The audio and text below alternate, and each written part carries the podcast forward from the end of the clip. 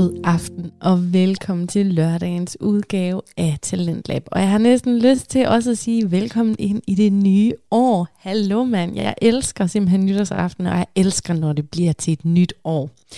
En ny kalender, nye nytårsforsæt, drømme om nye vaner og et 5 kilos vægttab. Jamen, jeg ved ikke, der er bare et eller andet over energien på den her dag, som jeg synes er fed. Det er ligesom en genial mulighed for at starte forfra og prøve sit allerbedste i en hel uge, før det hele bliver tabt på jorden. Jeg håber, at du har haft en virkelig god nytårsaften, og jeg kunne forestille mig, at du for 24 timer siden måske var lidt fuld, i flot tøj.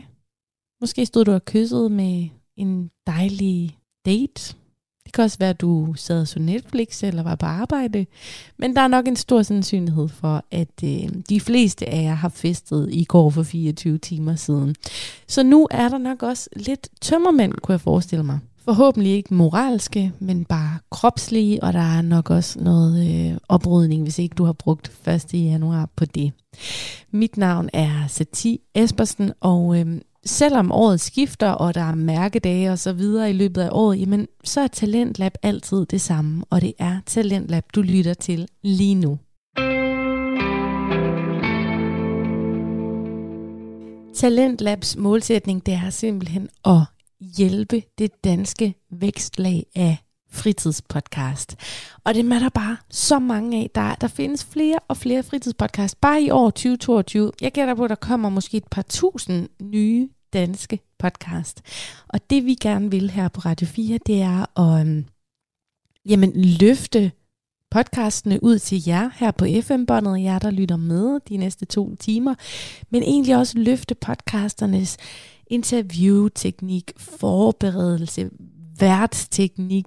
Hele det her med, hvordan man laver en podcast, der ved vi jo noget her på radiokanalen, som vi kan give videre til alle de her fritidspodcasts, så de forhåbentlig bliver endnu bedre og forhåbentlig når endnu længere ud til endnu flere lyttere. I dag har jeg to forskellige podcast med til dig. Det er fire stærke mænd, vi skal lytte til, som er sjove og kloge på hver deres måde. Vi skal til Køge på Sjælland med podcasten Dum Snak med Bjarke Hansen og Magnus Bressi. Og øh, så skal vi til Fyn med Smal Snak med Victor Storm Madsen og Morten Rode. Dum Snak, det er for mig øh, den danske version af den amerikanske serie Beverly Hills. Jeg har ligesom skulle greje, hvorfor det er, Bjarke og Magnus egentlig laver podcast, fordi det ikke, de har ikke sådan en større mission med podcasten, virker det til. Altså, der er ikke sådan en integreret mission i deres intro. Det er heller ikke en niche-podcast, men det er en samtale-podcast, hvor Bjarke og Magnus hænger ud med hinanden. Og lige præcis i den her episode, der gik det op for mig, jeg tror, jeg ved, hvad det er, de vil. De vil gøre det samme som i Beverly Hills, hvor der er den der radiokanal på gymnasiet, øhm, hvor jeg tror, det er Brandon, som er sådan en lidt journalistagtig type. Altså han formår jo både at være mega lækker, mega sej, mega populær og klog journalist og få sit budskab ud til mange. Jeg føler lidt, det er det Bjarke og Magnus, de har gang i med den her øhm, podcast, der handler meget om at gå i gymnasiet, og jamen, det handler også om popkultur, og ting, de har set i fjernsynet, og ting, de har oplevet. Kan du huske for et år siden, da vi simpelthen hopper ned øh, i Elgiganten, os to sammen? Og det, jeg kan huske, det er faktisk dig, der kører i mammas øh, Ford øh, Fiesta, eller hvad fanden det er for en. Det er meget muligt, ja. Og øh, vi simpelthen lige kopper Cyberpunk ja. øh, 277. Oh, ja. Ja. Ja, ja, ja. Og, vi, og det fede var jo, apropos de, de sejste drenge på KG, mm. går vi direkte op til disken og siger, to gange Cyberpunk, tak. Betaler, og vi daffede derfra. Kan du huske, vi gik direkte op og sagde, værsgo, Synes tak. Det var bare sejt gjort. Synes, det kan jeg ikke huske. Ja, men, det var, men det var det. Men vi, vi, ejede, vi ejede Elgiganten den dag. Okay. Godt. Fortæl dig selv, hvad du godt vil høre. Super. Findes der noget bedre end den selvtillid, man har i gymnasiet? Helt ærligt. Det er det fedeste. Jeg elsker det. Glæder jer til at lytte til Dum Snak lidt senere her i Talentlab. Som sagt skal du også lytte til Smal Snak, og det er altså et tilfælde, at Dum Snak og Smal Snak ligger sammen, og jeg kan næsten ikke sige det. Dum Snak, Smal Snak, Dum Snak, Smalsnak, ej det er forfærdeligt. Men smal snak, det er altså Victor Storm Madsen og Morten Rode, og de har jo en fælles passion for det danske sprog. Og det er sgu svært. Men mm-hmm. nogle gange kan man jo godt få en ledelse til ligesom at blive en lille smule harm over ting, som man i virkeligheden ikke ved så meget om. og jeg ved fra mit virke, så jeg arbejder jo ligesom i den bagerste del af tv-branchen, den kedelige del, hvor vi ikke er for en skærm, men, men laver noget helt administrativt, at folk for eksempel godt kan være vrede over, hvis en tv-kanal har en dårlig tekster. Det er super lærerigt for mig at lytte til Smalsnak, især fordi, at min egen mor er folkeskolelærer uddannet og i dansk fag. Så hver eneste gang jeg sms'er til hende, så bliver jeg rettet. Det er ligesom at være med i en diktat. Og når jeg ligesom lytter til Smalsnak, så forstår jeg, hvad der foregår inde i hovedet på de mennesker, der går op i det der. Og det er jo fedt. Bare ikke for mig, fordi jeg staver ikke særlig godt. Nu skal du ikke høre mere fra mig i den her intro til Talentlab. Nu skal vi bare kaste os ud i det og høre hele episoden med Victor Storm Madsen og Morten Rode. Her er det smalt snak.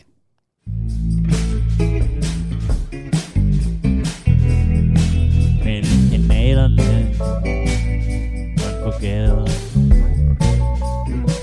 Og der er nogen, der bærer pandekager Velkommen til Smal Snak, et podcast om sprog og fortællinger i samfundet. Mit navn er Morten Rode, og for mig sidder Victor Storm Madsen her på øh, Nikolajgade i København. Og vi skal tale lidt om, øh, hvordan, øh, hvordan man oversætter for eksempel amerikanske dough i betydningen penge. Hvad giver mening i oversættelsesverdenen? Det er nemlig sværere, end man skulle tro. Så skal vi tale lidt om, øh, hvordan du øh, udtaler øh, omikron, eller omikron, eller hvad Ja. det nu lige er, med den der nye øh, coronavariant. Ja, og hvorfor det lige er, at den hedder Omikron.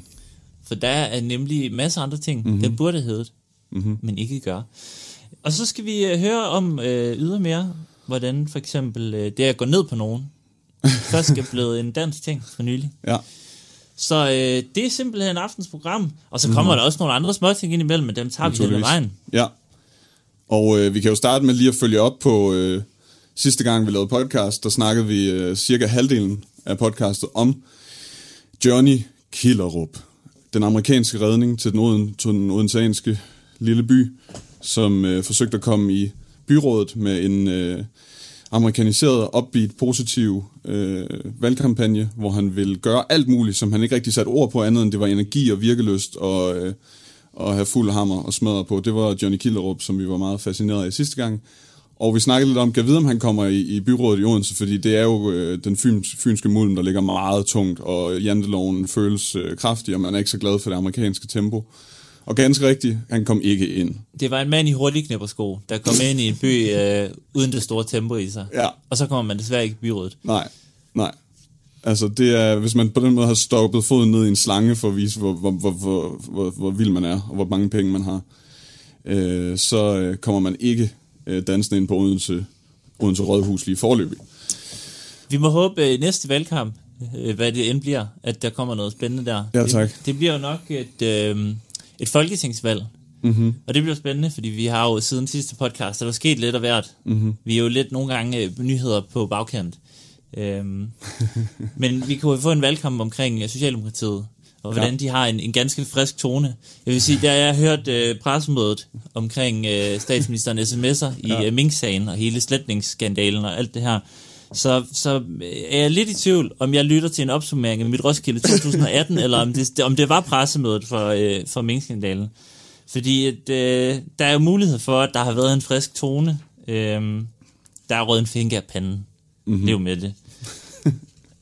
Den ærlige version af, at dagen og nætterne flyder sammen. Mm. Det er det, Mette Frederiksen siger omkring ja. hele øh, hendes øh, fadese omkring øh, aflivningen af et helt erhverv, ja. hvortil at det ikke helt er muligt at genskabe sms'erne, som ligesom afgjorde, at det, et helt erhverv skulle... Øh... Så det bliver spændende. Det mm. jo blive en, en ny valgkamp, og måske en ny øh, Johnny Killerup kommer vadende ind. Måske Johnny Killerup næste gang stiller op i Folketingsvalget. Det er jo en mulighed. Det kunne være. Og han har faktisk, øh, Johnny Killerup har faktisk uh, lagt følger ud til Moderaterne. Uh, Lars Lykkes uh, nye politiske fællesskab, som er blevet til et parti, eller hvad det, det er var, også et netværk. Jeg tænker, Og hvis et parti har hurtigt knæppersko på, så vil det også... Øh, det kunne godt være, at det er segmentet for hurtigknippersko. Ja. Uh, hvad hedder det, der, bliver ramt der. Og det er ligesom om, at, at Johnny Killerup er en slags uh, Lars Lykke lærling, ikke? Altså, han, Han blev smidt ud af, eller gik ud af Venstre, Lars Lykke, og så lavede han Moderaterne. Og øh, Johnny Killerup røg også ud af Venstre, og så lavede han Liberaterne på Odense plan. Øh, Øh, og nu, har- nu vil han gerne være med i Moderaterne, og tidligere venstremand, øh, så det passer nok meget øh, fint.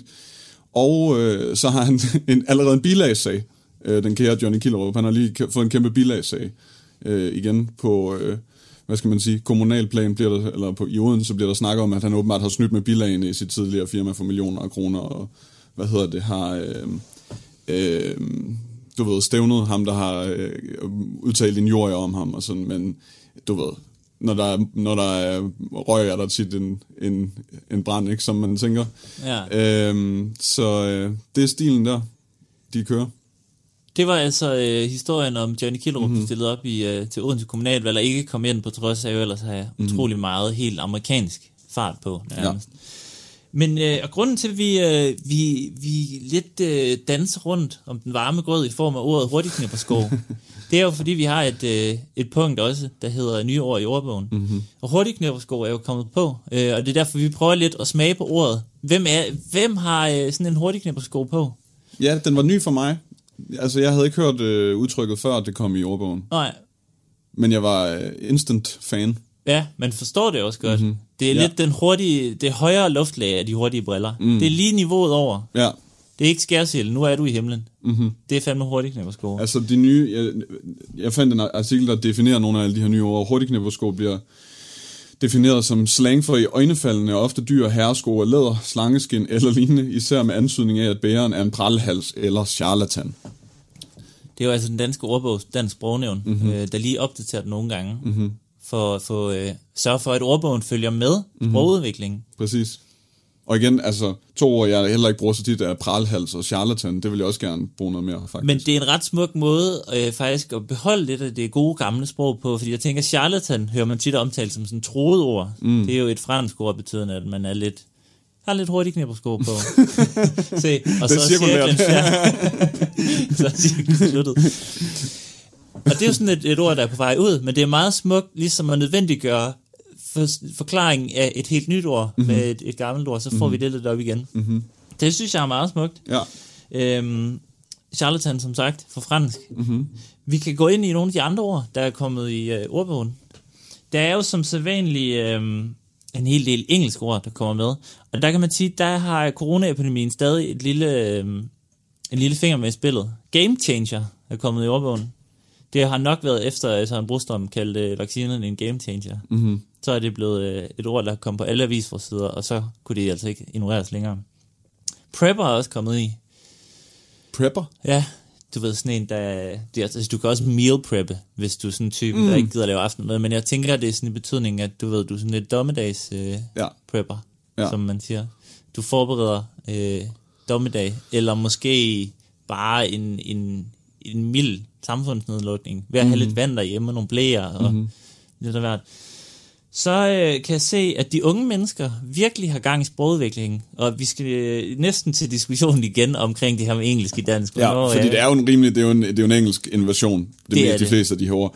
Og endda, som du sagde, går ned på, det er jo også en anglicisme. Ja, ja, fuldstændig. Øh, skud ud til er også en af de nye, der er kommet. Faktisk. den kommet den er ind først kommet ind nu her. Ja, cancel culture, basic, ja. Hangry Hangry. og hype, mm-hmm. road trip, Dick pic. cringe. Ja, dick pic også, ja. Ja.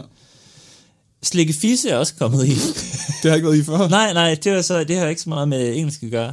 Øhm, Jeg kan se, at Go Balalaika også er kommet øh, med. ja, det, er, det synes jeg helt kanon. Den er kommet i som det, man kalder et, øh, fa- et fast udtryk. Okay. Og der synes jeg, det er lidt spøjs, fordi at jeg vil forklare at gå balalaika lidt som, øh, du ved, man går amokas.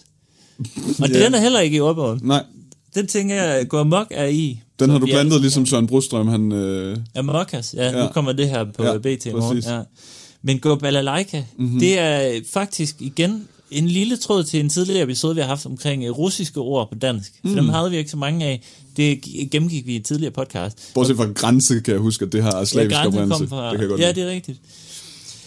Balalaika er jo sådan et russisk instrument. Vi Mhm. har i hvert fald navnet fra russisk, selvom det ikke helt vides selv på russisk, hvad det, hvad det har betydet. Men øh, det er jo altså balalaika, og det kan man så gå nu i betydning. Øh, gå lidt, være lidt i sin følelsesvold. Blive lidt voldsom. Øh, gå balalaika. så øhm, synes jeg, det er meget spændende det her, der er det engelske udtryk hangry med. Mm-hmm. For det er jo virkelig øh, en af de her skønne ting, hvor man kan sige uge for meget engelsk på dansk. Men så kan man jo også kigge lidt på, hmm, hangry er jo selvfølgelig på engelsk sammensætning af at hunger og angry. Mm-hmm. At man er lidt sur, fordi man ikke får noget at spise. Men hunger er jo også et dansk, det er jo et germansk ord, kommer fra de germanske sprog. Mm-hmm. Angry kommer fra angra, som er også faktisk ikke bare germansk, men øh, norrønt. Det er norrønt. Ja, så der er jo lidt dansk i ordet hangry, selvom vi tager det ind nu og siger, uh, kunne vi ikke sige sulten i stedet for? Eller, jeg ved ikke. Sulten. Ja, jeg ved ikke, hvad det Det er danske ikke helt ligesom være. mundret, Nej, men det er sjovt. men vi kan jo, vi kan jo sige, øh, måske hangry også et dansk ord. Lad os bare sige det. Fordi det er jo, de kunne også have taget, de har jo også, øh, hvad hedder det, øh, famine for hungersnød på engelsk. De kunne også have valgt at bruge det. Det har de jo på fransk fra fame, mm-hmm. som betyder sulten på fransk, eller sult på fransk. Men de har taget øh, hunger og angry, og dermed så synes jeg, vi skal sige, det hele er ikke anglici- øh, anglicismer og øh, USAisering, det hele. Men det er det jo øh, sådan kontemporært. Altså, sådan, hvis man snakker sådan rent politisk, så er det jo fordi, at der er en kæmpe indflydelse fra, fra, Ja. fra, fra amerikanske øh, du ved, opfindelser, som internettet og øh, smartphones og øh, altså hele, hele kulturen omkring det, som hele, hele ungdommen, den globale ungdom, og meget af det, man ikke vil kalde ungdommen, deler, og du ved, så det, det siver ind i det. Og det, der, der kører, altså det, er jo, det er jo det, vi fornemmer, ikke? Der kører amerikansk kultur med det. Måske. Altså, Måske ja, Ja. det er et godt spørgsmål. øh, eller, Noget vi måske ved- kommer lidt ind på senere omkring. Ja. hele oversættelsesdelen. Ja, helt sikkert. Ja, men det er bare nemmere, når, når, det, er den, når det er det, man er vant til at høre. Lidt dick pic er også kommet med. Ja, jamen, Det så er det, vi kan ikke begynde at at opfinde sige noget nyt pikbillede. på, på bagkant. Nej, det, det lyder altså meget til et pikbillede. Mm. Ja. Ja. Pikbillede. Rent logisk giver det ikke nogen mening at sådan være sur over det. Men øh, jeg er stadig splittet. Jeg kan godt... Øh, jeg kan godt se, at det er jo et u- udtryk for, at der... Men det, er- det skal der jo være. Der skal Ja. være en indflydelse udefra. Selvfølgelig. Selvfølgelig. Og en Ja. gang var det også, der øh, dyrket, hvad hedder det, ydede indflydelse på dem Mm-hmm. ved vores øh, anger, Mm-hmm. som blev til angry på engelsk. Ja, ja. Så sender de lidt tilbage nu. Det er jo meget fint. Vi giver lidt, de giver lidt. Så er det vores tur næste gang. Så må Det håber vi jo invadere dem igen. Eller Selvfølgelig. noget. Det var altså nye ord i, uh, i ordbogen. Ja, Så prøv at sige sulten, hvis du Sulten. er lidt uh, hangry. ja tak. Så kan vi se, om det bliver en ting. Mm-hmm. Et øh, andet nyt ord, det er det her omikron. Fordi øh, hip hurra, vi har fået en ny coronavariant. Øh, og den er rigtig farlig, og den er rigtig skræmmende. Og den kommer fra Sydafrika, og den er her selvfølgelig allerede. Så nu øh, lukker hele verden måske ned igen, måske ikke. Men øh, i hvert fald har man valgt at kalde øh, den nye variant omikron. Altså, som Ja. jeg, sådan, altså, jeg synes, det lyder sådan lidt som dødstjernen, eller sådan noget. Det lyder meget ondt. Altså, det lyder som... som øh, Ja, det gør de. altså, Men det gør de græske... Vi kan, sige, vi kan jo lige opsummere, hvad vi har været igennem tidligere. Fordi Ja. det er jo, når det muterer lidt viruset, der kommer en ny variant, så får det, altså de her tidligere, var vi ude i at kalde det den engelske variant, eller den sydafrikanske. Og der var lidt bøvl, for det var åbenbart ikke så politisk korrekt. Så var der de her lidt, øh, lidt svære navne. Der var for eksempel det, vi nu kalder alfa-varianten, øh, som var den, vi tidligere kaldte, eller også kaldte den engelske, eller B117, som Ja. måske nogen husker. Så havde vi så bagefter øh, beta-varianten, den der blev kaldt den sydafrikanske. Øhm, så havde vi gamma-varianten, den øh, brasilianske. Og så delta-varianten, den øh, indiske. Mm-hmm. Og nu er vi så altså nået til omikron. til omikron. Og det, der er lidt sjovt ved det, det er jo, det er jo WHO, der er begyndt at give dem de her øh, navne. Altså, det er lidt ligesom med, du ved, med storme, så giver man dem alfabetisk. så skal de hedde, du ved, så hedder de Hilda, og så hedder de øh, er det også Frida. alfabetisk med Ja stormene? det, ja, det er det. De kommer alfabetisk, så det er Hvad når et vi nyt, øh, løber tar? Eller? Hvad for noget? Hvad når man løber tar? Så tror jeg, man starter forfra, tænker jeg. jeg ved det ikke. Men i hvert fald så kører man efter øh, det græske alfabet nu fra WHO's side, så derfor har de heddet alfa, beta, gamma, delta, epsilon, har der også været en, der hed. Nå. Og der har åbenbart også været en zeta, en eta, en theta, en jota, en kappa, og en lambda, øh, og, en, øh, og en mu. Men de er sådan død, død ud ret hurtigt igen, Nå, så vi ikke har okay. noget at høre, høre om dem. Og så har man så kaldt den næste her for omikron. Og så er der jo nogen derude, som har haft øh, oldgræsk, som siger hov, hov, eller græsk. Hov, hov, hov, hov, hov, hov. Vi har sprunget to bogstaver over i det øh, græske alfabet. Det første, det er det græske N, Og det udtales åbenbart noget, noget, øh, som noget, der lyder som new. New på engelsk. Ja. Så derfor vil man ikke kalde, øh, hvad hedder det, den variant af corona new, fordi så lød det som om, det var den nye variant. WHO har haft et møde, mm-hmm. og taget et standpunkt, der hedder, det er simpelthen noget bøvl. Det er forvirrende. Det er forvirrende. Ja. Ja. Nå. Så hedder Det det, er måden, man... Øh, men så man, tænker, han, så tænker man, vi må tage det næste bogstav. Ja. Det næste bogstav, det hedder så she. Det kan jo ikke være noget Wops. problem, tænker, tænker vi. Wops. Der er også problemer. Wops. Det er, som de bare skriver, det er et meget almindeligt efternavn. Der er rigtig mange mennesker, der hedder she. Oh, men ikke i den vestlige verden, jo. Nej, Men der omfavner... Der omfavner og der er jo, der er jo sågar en, øh, en kinesisk præsident, der hedder Xi Jinping. Så der vælger man også at sige, ja. det går heller ikke. Det, det er lidt ligesom Trumps Kung Flu, du ved. Det, det, det, er sådan, det forbinder det til Kina. Man Okay, kunne, jo, man kunne jo nu? stoppe op og så lige huske, at der var alle de her andre græske bogstaver, og måske ikke... Øh, men der vælger man at sige, det gør folk ikke. Folk kommer til at sætte det sammen med den kinesiske præsident. Ja, Det er sådan, WHO tænker. Ja. Det er sådan, at vi navngiver vores sygdomme. Det er Hvad er det for noget, Men, altså, hvad er det hvis- for et samfund, vi hvis lever nu- i, hvor hvis vi nu navngiver det- vores sygdomme på den Hvis nu måde? det næste bogstav hed Mette Frederiksen, så, så vil vi jo også være... jeg vil ikke kalde Hvis det det, noget hed, hvis det nu hed Met, Mæt. Ja, fordi Mæt. det er jo sådan, det er jo sådan vi udtaler Lev det, med det. Met. Øh, Altså, come on, det er ikke så galt, det er ikke, altså, fordi det er også mere, det er jo en virkelig dårlig joke, hvis du er ude i sådan noget med, haha, mm. ligesom præsidenten. ja, Altså, Ja. men der har de bare tænkt, det, det, er, for, det er for betændt det her. Det, er, simpelthen, det kan vi ikke overskue. Ja. Det, det er simpelthen for, for voldsomt. men o- omikron, Omikron. Som omikron. Omikron, Omikron. undskyld, jeg havde glemt det allerede, Ja, som det vi noget- fandt ud af, det, det er så det næste Ja. bogstav. Ja, Søren Brostrøm, han har åbenbart sagt uh, omikron. Og så er der nogle professorer, der har sagt, det hedder jo altså omikron. Omikron. Det er i hvert fald den, den korrekte danske måde. Det er det der, man siger med, at der, er- det, du ved, der er en rigtig og en forkert måde at udtale latin forkert på. Du ved, det, det er sådan, øh, Ja. altså med de, med de gamle sprog. der. Men, men det er åbenbart, nok rigtigt, ja. ja, så, øh, så øh, omikron. Men øh,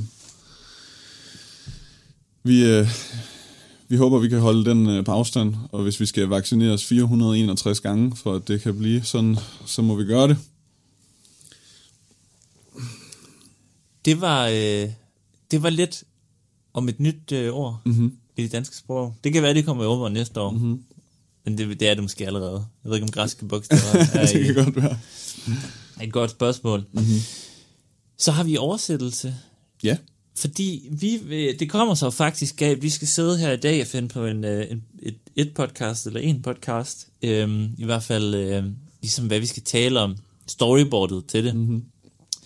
Øh, og så i går kom vi til øh, lidt fulde ude på øh, Copenhagen Contemporary på Refsaløen og tale om oversættelse, fordi det er jo at en af de ting, vi begge gør i vores job. Mm. Og det er sgu svært. Mm. Men nogle gange kan man jo godt få en ledelse til ligesom at blive en lille smule harm over ting, som man i virkeligheden ikke ved så meget om. og jeg ved fra mit virke, jeg arbejder jo ligesom i den bagerste del af tv-branchen, den kedelige del, hvor vi ikke er foran en skærm, men, men laver noget helt administrativt, at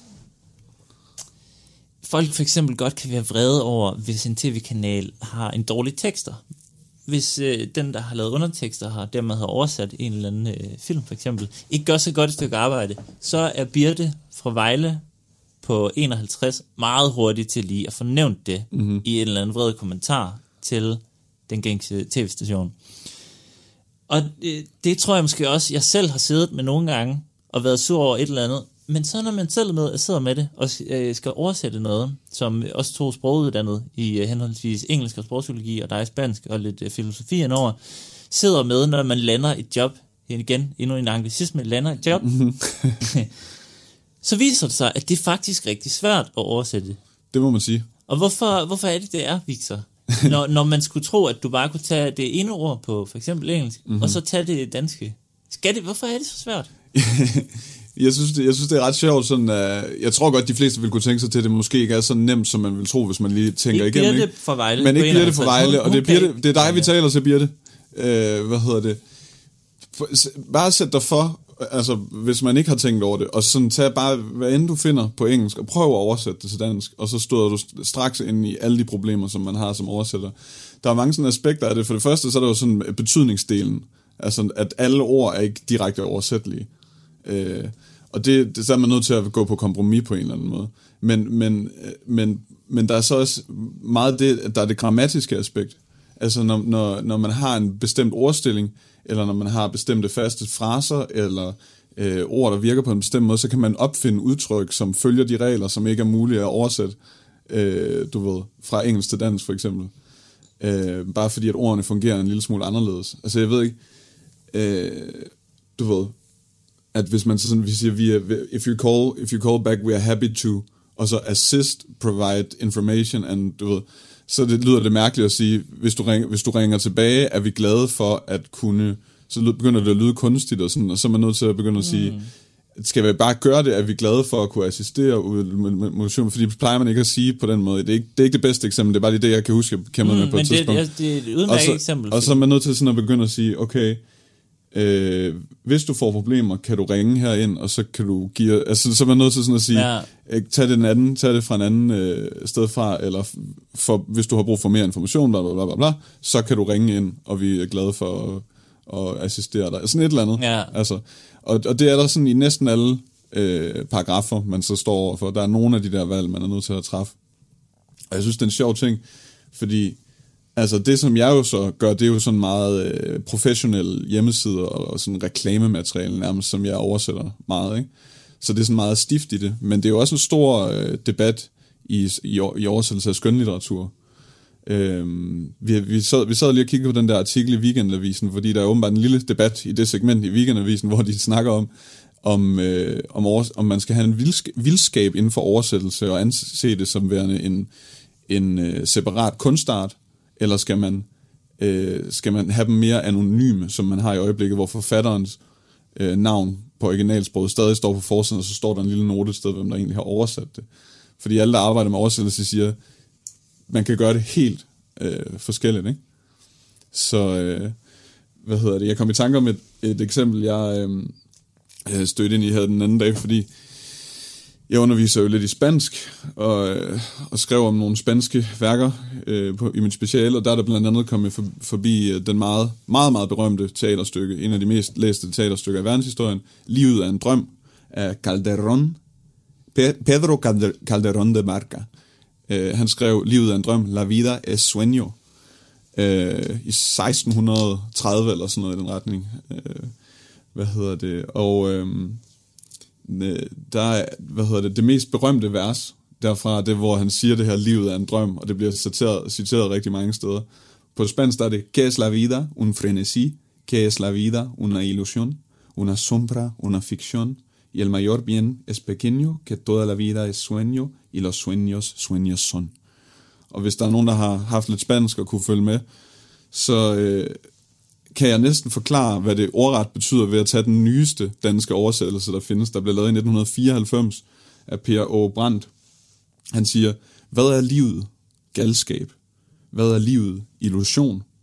Skygger, opspind, en fiktion. Selv det største er kun småt, for livet, er, for livet selv er jo en drøm, og en drøm er kun en drøm. Du ved, det er sådan næsten direkte oversat. Han er nødt til at tage nogle valg, ligesom jeg snakker om tidligere, med sådan sætningsstrukturen, ikke? Øh, men så stødte jeg så på den gamle, allerældste oversættelse, tror jeg, der findes på dansk, som blev lavet af en Sille Henrikke Christine Bayer i 1838. Og øh, den måde, hun går til problemet, oversat det her på, det er følgende. Hvad er livet? Kun en skygge. Kun et dårskab raseri. Blændværk som i tåger svømme. Bølgeskum på tidens strøm. Ja, hvor bedste fryd er drømme, og selv drømmene kun drøm. Prøv at tage den nyere igen. Hvad er livet galskab? Hvad er livet illusion? Skygger opspinde en fiktion. Selv det største er kun småt, for livet selv er jo en drøm, og en drøm er kun en drøm. Så hvad er det, der er sket her? Yep. Øh, galskab var ud, øh, udbyttet med dår, øh, dårskab. Undskyld, Ja. dårskab var udbyttet med, med galskab.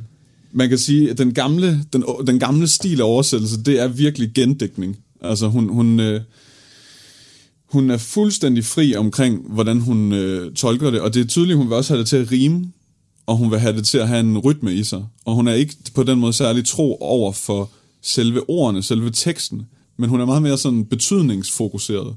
Altså, fordi at, at hun forlader fuldstændig strukturen, og hun øh, putter nye ord ind, og der er ikke noget med tåger og bølgeskum på tidens strøm og noget i det oprindelige. Men til gengæld er det meget sådan brugte metaforer i det værk, du ved. Og i den hele den sådan, hvad hedder det, øh, barokke øh, tidsperiode, den spanske guldalder og Shakespeares tid, der var det der sådan togebillede og drøm, det var ekstremt populært, mm. så det er meget sådan brugt. Så det på en eller anden måde, det er meget, en meget skarp måde at tilgå det på, ikke? Øh, og så altså, sådan nogle skønne, maleriske danske ord, ikke? Ja, hvor, bedst, hvor bedste fryd er drømme, og selv drømmene kun drøm. Du ved. Det har en meget sådan... Øh, det, er en, det er en helt anden... Det, det er sådan gammel, gammel stils po- poesi, som jeg har en helt særlig øh, forkærlighed for i forhold til sådan det, det nye. Jeg elsker det der sådan... Øh, klassiske, at det stadig godt må rime, og at det, mm. er, at det er meget mere... Det er på en eller anden måde meget Men mere rimer følende. originalværket. Nej, Okay. Men så er det jo også... jo, jo, det gør det. Okay. Ja. Men så er det jo altså et voldsomt valg at tage en ny oversættelse, mm-hmm. ikke at rime. Mm-hmm. Det er jo faktisk også en genfortolkning, for det er jo på en måde at gøre det mere moderne, fordi at det her med ikke rime er en ny ting i digtning, hvor det hele pludselig blev modernistisk, og Jamen, lige præcis. went, Lige præcis, ikke? goes. Og det er jo det, der er lidt af pointen, ikke? At det er et valg lige meget hvad. Ja, Fordi han ødelægger det også ved at oversætte det direkte. Ikke? Ja. Fordi der er så mange aspekter i en tekst. Der er både at det, at det rimer, og der er det, det betyder, og det, det, det er sætningsstrukturen.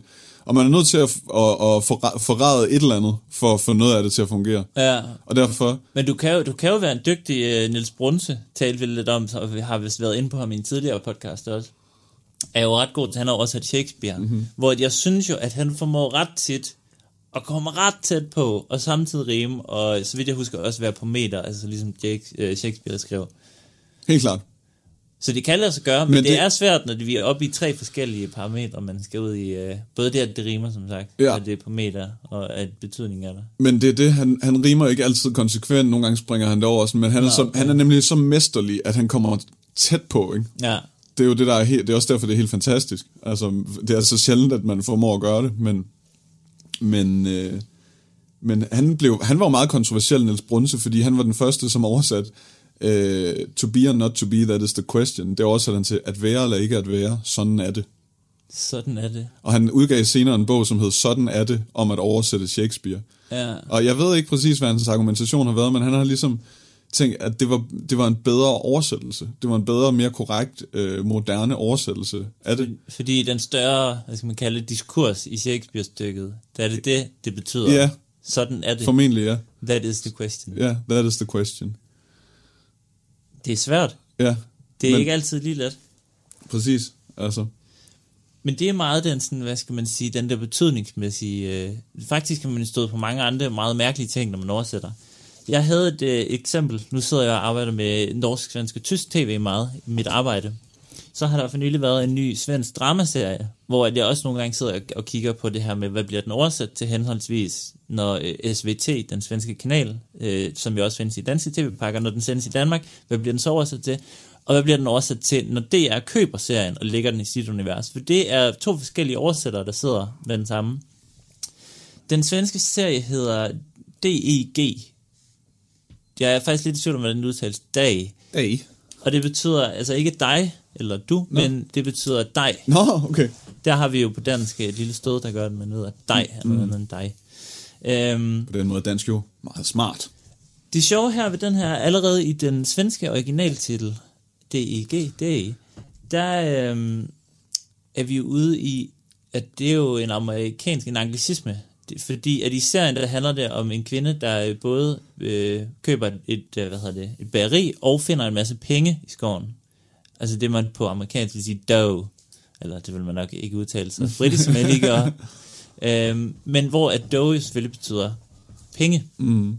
Der har man så lavet en svensk serie, fordi der både er det her, så er der den her lille sjove øh, dobbeltbetydning i, at hun både køber et bageri og finder en masse penge. På dansk kunne man også oversætte den til dig, og de har jo taget, øh, hvad skal man sige, det er en risiko at løbe, når man også på svensk bruger en anglicisme, som det ikke er sikkert, at alle forstår betydningen af. Når vi så oversætter den til dansk, skal vi sige, at vi tager samme chance. Det gjorde der man, da man ligesom oversatte den til SVT i Danmark, at der, kaldte, der blev den bare kaldt DEJ, dig.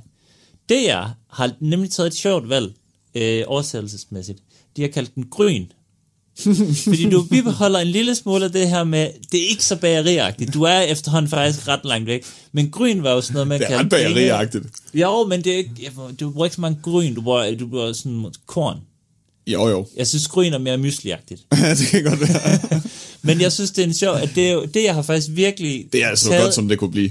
Ja, men spørgsmålet er så, nu er det lige pludselig noget andet, og nu er, altså, nu er den amerikanske betydning, der oprindeligt har været i den svenske anglicisme væk. Kan man ikke også kalde penge for gryn, eller er det bare mig? Altså, det, Jo, det, jo, men det, jo, jo, men det er jo nemlig det på dansk gryn. Ja. En, det er en lidt 80'er ting, måske ja, ja, ja, at ja, sige. ja. Men hvor at, at det er ikke fordi, at jeg tror, det er særlig udbredt at sige dig for penge på svensk. Det er i hvert fald en anglicisme. Klart. Og den har vi valgt ikke at tage med. Ah, klart, det. fordi så er det ikke længere en anglicisme, faktisk. Ja. Mm, Så selvfølgelig. det, så det igen, det giver bare en, en altså, det, mm. det betyder ikke det samme. Det kan det jo ikke gøre, Nej. fordi vi er i et andet sprog, og der er ligesom taget et valg. Og det er bare så små ting, der nogle gange Mhm. mm-hmm. kan gøre. Øhm, nogle gange kan man også i den slags situationer, jeg sidder også meget og kigger på øh, sådan nogle små programbeskrivelser.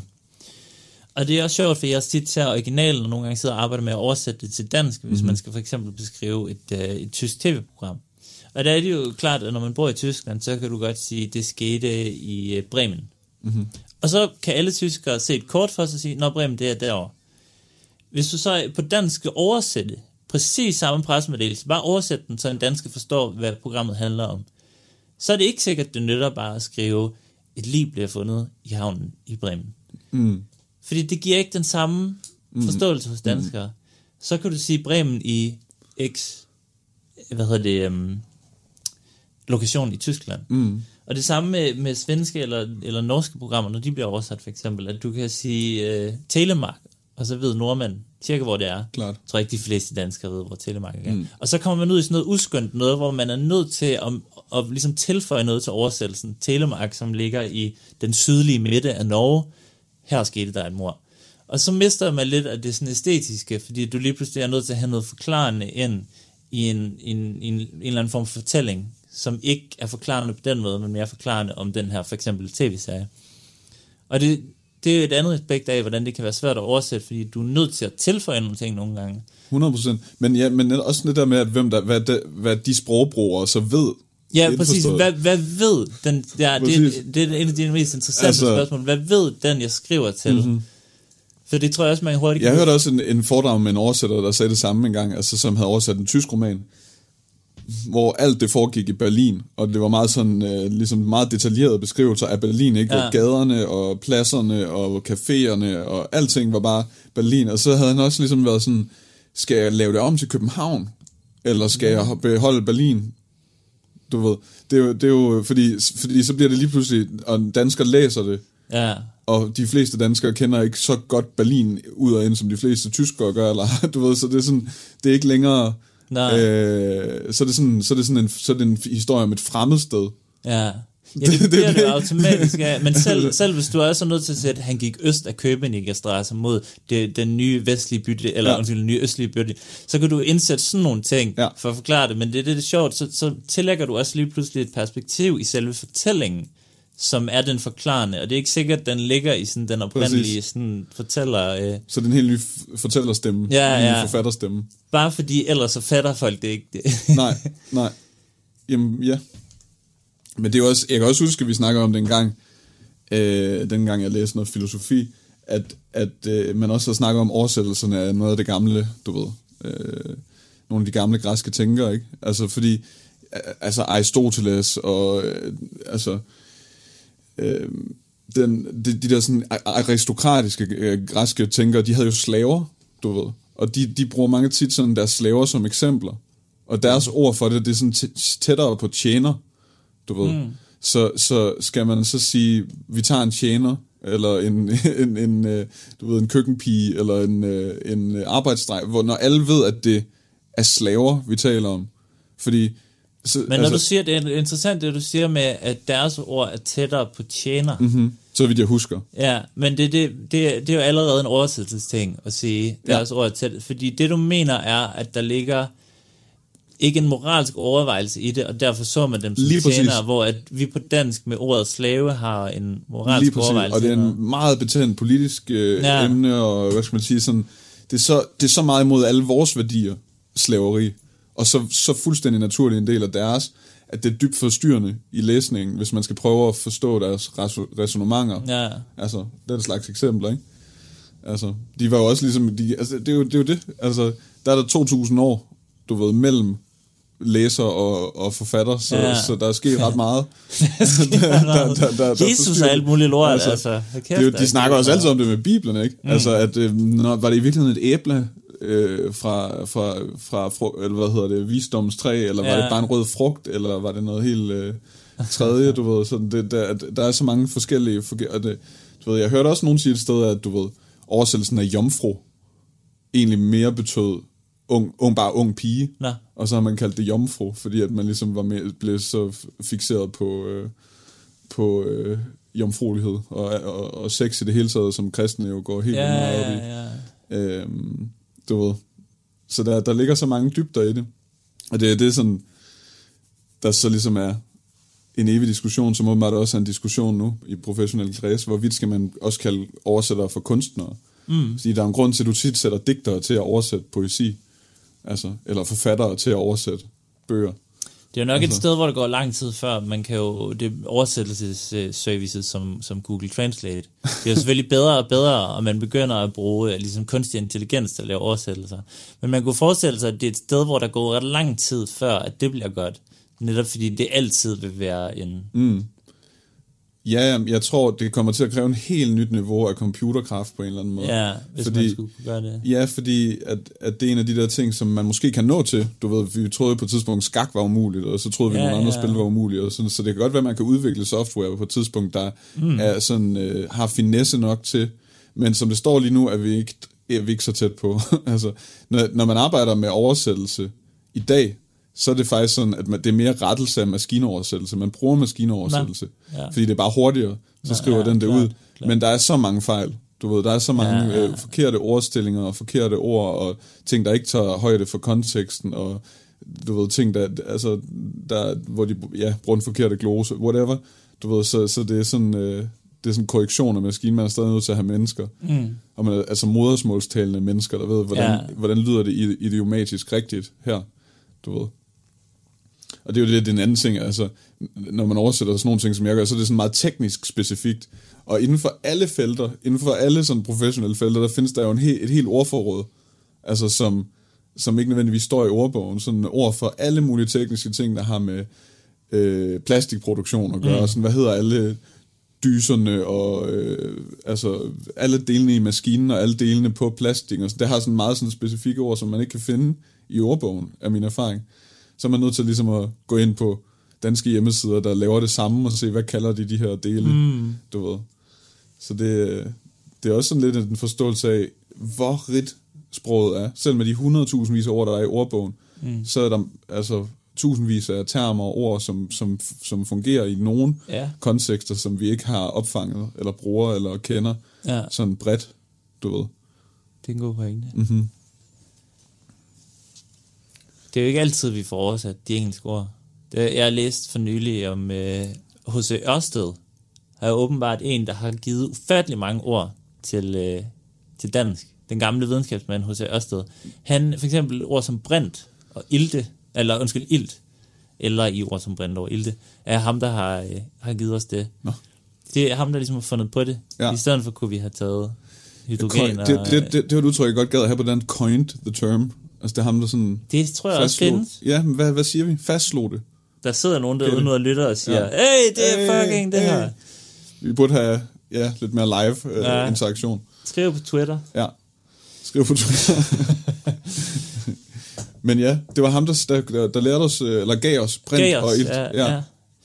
Så det er, jo, det er jo nogle gange handler det jo om de her med oversættelser. Nu siger du, der er mange fagtermer. Mhm. Mm-hmm. Så det handler det jo nogle gange om, hvor stærk en, en, en, hvad skal man sige, fokus man har på at give de, fordi man kan sige, det kræver et vist overskud for en som, som Ørsted, som jo skrev mange af de ting, han skrev, tror jeg nok på latin, Mm. eller på tysk, eller søren det nu har været, altså jeg tror det er latin, at han alligevel har ligesom har gået op i at finde dansk, fordi jeg tror, at det er måske nogle gange det, vi, vi mister på dansk med alle, vores, som vi lige så øh, Søren Brostrøm, der kalder vaccinen for en game changer, mm-hmm. eller hvad det nu kan være i det medicinske eller, eller fysikkens felt, hvor Mm. vi tager nogle nye ord. Mm.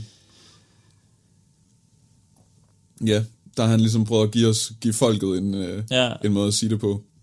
Men øh, Det burde oversætter bare gøre, bare opfinde ting. Bare opfinde nye ord. Og så bare en så kæmpe gloseliste, hvor Ja, ja, siger, det, det har det betyder. ja, præcis. Charlatan, det er en med hurtigt knæp på skov. Ja. Nå, okay. Ja, det er hurtigt knæmt skrue. Pralhals. Men øh, det er meget fedt. Det er lærerigt. Endelig nu at øh, kunne øh, bruge sine sprogevner en lille smule til at Det er godt at være arbejde. Ja, det er dejligt.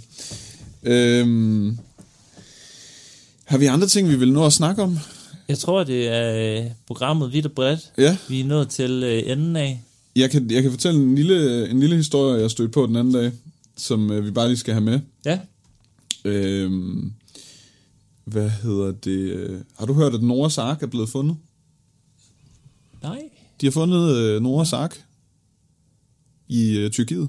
Nå, jeg Ja. ja. ville skyde på Bermuda-trikanten, eller men, så vil den selvfølgelig ikke dukke Ja. op igen. Men det der, det der jo er, det er, at der rent faktisk står i første Mosebog præcis, hvor Noras Ark øh, strandede. De nævner en region i det østlige Tyrkiet. I I Tyrkiet, Bibelen. simpelthen. Ara- Nå. Ararat-bjergene, eller sådan noget, siger de. Og der hvilede den, og øh, du ved, strandede. Øh, det er det hele taget meget fedt, det der med, at der i Bibelen, det er sådan meget sådan, det, altså det er jo også øh, Eufratisfloden, eller hvad fanden det hedder, det nævner sådan, det, der lå Edens have, og det er sådan rigtige floder, der ligger der i Nå. øh, Irak-området, mener jeg. Altså, øh, eller også er det dernede ved Jerusalem, whatever. Det er sådan, at der er et specifikke sådan nævnte steder, du ved. Og det siger de så også med, øh, med hvad hedder det, Noras Ark. Og der, øh, det er sådan at øh, en øh, artikel på Politiken, jeg, jeg, jeg så det igennem, at øh, i Tyrkiet, der har man simpelthen på et bjerg øh, fundet en klippeformation, der ligner et skib helt vildt meget. Øh, og det, øh, det er sådan, det er nærmest sådan en, øh, altså en halv, en lang, altså hvis man forestiller sig sådan formen på et skib, på et sejlskib, meget stort sejlskib, du ved, så er det bare sådan omkredsen af det. Ser meget underligt ud i landskabet, altså sådan klippelandskab, og så er der bare sådan en sådan stor sådan rund cirkel, lang, lang cirkel, ikke, som en, som en øh, hvad hedder det? Altså Det er jo, så de har ikke fundet skib, de har fundet en klippe. de har fundet en klippe. Og så det, de har så sagt, det er fordi, det er her, Nora sagt, burde være. Og øh, altså, og selvfølgelig, så har de bare sådan snakket om, de, det, var det var i 50'erne, man opdagede det første gang. Og så, er så det det er ikke engang nyt. Det, du har en Ja, ja, ja, ja, 70 men- år gammel. men nej, nej, fordi det, der er så nå. nyt nu, det er, at der har været nogle af forskere fra Amerika og New Zealand og andre steder og lave, øh, hvad hedder det, 3D-scanninger af området og har sådan med elektriske impulser prøvet at scanne området og tegne, hvad der er nedenunder. Og øh, det ligner, at der ligger et skib sådan forstenet, du ved, altså en form på et skib. Det ser sådan meget specielt, altså sådan meget påfaldende ud, du ved. Det er sikkert ikke rigtigt, men jeg, synes, jeg synes, det er en fed historie. god historie. Det, der, der er, altså, det ligner virkelig et skib, ikke? Og der, er så, det, altså, folk kan jo hisse op over hvad som helst, men der er jo så alle mulige folk, som siger, at de er eksperter i skibe og eksperter i arke, altså, arkeologer, som går ud og siger, at det er ganske rigtigt øh, forstenet træ, og vi kan sådan se aftegningerne nogle steder af, af sådan øh, plankeværket, og sådan, fordi så siger de, der ligger en vulkan tæt på, den har oversvømmet det med lava, og så er der sket en bestemt øh, kemisk proces, der ligesom har udskiftet øh, molekylerne langsomt, så det er blevet forstenet, sådan en forsteningsproces, og nu ligger der altså forsteningen af skroget på et skib, øh, lige der, og, øh, hvor, øh, hvor det, de siger, og så siger de så også, det er jo en eller anden tys, tyrkisk dokumentar, jeg har set med, med engelske undersøgelser, men hvad hedder det, øh, så siger de så også, de nævner præcis i, i første Mosebog, størrelsen på Noras ark, Ja og der mener man, jeg kan ikke huske, om det står i Bibelen, eller man mener, at det, som Nora han ville have været bekendt med, det er de gamle, Egypt, de gamle Ægypteres måleenheder. Så han siger, at den er så og så lang i kubiter, eller sådan noget. Og det ved man, hvor langt det er. Mm. Og den længde svarer præcis til længden på det skrov der, som man mener er forstenet, du ved. Det er 100 meter cirka. Øh, Ved du, om det er med eller uden dyr? Jamen, Klarede det, han den? Jeg skulle lige... Er det så rigtigt? Det Nej, er, der, ligger, der ligger forstenet giraffer og elefanter over det hele, og en lille familie. men det er det, jeg tænker. Og hvis den så er blevet sådan oversvømmet med lava, så ja. Har der været et tidspunkt, hvor det hele har været perfekt tilberedt. Ja, fuldstændig. Og Det så, bedste- og så slut, det, den slutning er ikke med i Bibelen, desværre. Nej, nej, okay. Ja. Hvad siger du? Klarede han den, eller hvad? Øh, Nora, altså, er det eller med hvad? eller uden dyr? Jamen, ja, det er jo lidt vildt at have alle dyr i verden på en hu- 100 meter lang øh, Det fave. kan godt være, at der ikke var så mange dengang. Men de Nej. har taget fejl. Ja. Der, øh, Der er i hvert fald noget galt, ikke? der var tre. Altså, Ja. øhm, så øh, det snakker de meget videre om, og øh, de håber, at øh, det kan genopleve øh, Tyrkiet som turist, øh, eller den del af Tyrkiet som turistområde, og få en masse pilgrim der til, og alt sådan noget. Så øh, det er spændende, det må vi følge med i, om, øh, om det ganske rigtigt er øh, Noras ark, eller bare nogle tilfældige sten. The Bible confirmed. The Bible confirmed. Det, Så havde vi ret. Ja. Også her, de kristne. så havde de sgu ret alligevel. Ja, Nå, det var sådan, det var. Det var i denne uges. det var denne og- uges Sprog og øh, fortællinger sprog og i fortællinger. samfundet. Ja, tak. Og øh, vi er glade for, at I lytter med derude. Der kommer jævnligt nogle opfordringer på, at vi skal til at lave en episode. Så når jeg kommer forbi hovedstaden, eller Morten kommer forbi Fyns hovedstad, så øh, laver vi en episode, så snart vi kan. Og øh, ellers så må I bare have det rigtig, rigtig dejligt derude. Og så husk at skrive ind, hvis I er kommet i tanke med et ord for at øh, køjne. for at køjne og skrive ind alle de forkerte ting, vi har sagt, og, øh, og øh, hvad I synes er sjovt at høre om, og I synes, der ikke er sjovt at høre om, og øh, generelt feedback. Så øh, tak for denne gang. Vi ses næste gang.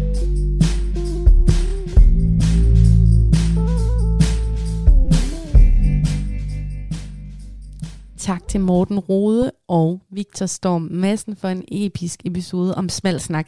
Jeg var især vild med det der øh, sproglige neddyk i omikron. Omikron. Omikron. Og jeg er fuldstændig enig i, at øh, det lyder jo som en eller anden dødstjerne eller noget fra en sci-fi film. Så det er faktisk rigtig fedt at få sådan en øh, sproglig indgang ind i, hvor, hvorfor hedder det det her, og hvad betyder det, og hvordan siger vi det rigtigt. Og jeg har allerede glemt, hvordan man siger det rigtigt. Beklager, drenge. Men husk at gå ind og følg Smalt Snak på podcast, hvis du også er en sprognørd, eller bare kan lide de politiske analyser, eller egentlig bare kan lide at hænge ud med værterne, fordi det er jo tit det, det handler om, nemlig den gode kemi.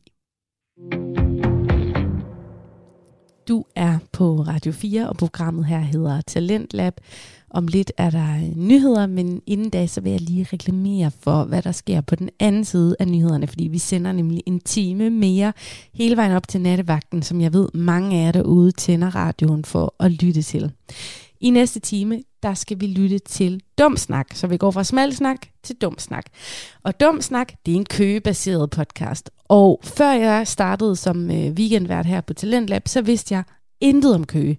Jeg vidste, at der bor en influencer, der hedder Mette Marie Lange, som jeg nogle gange følger på Instagram. Hun bor i Køge, og det var det, jeg vidste. Jeg ved simpelthen ikke mere. Så historieløs er jeg. Men det gode er jo, at jeg kan lære en masse om Køge i dum snak.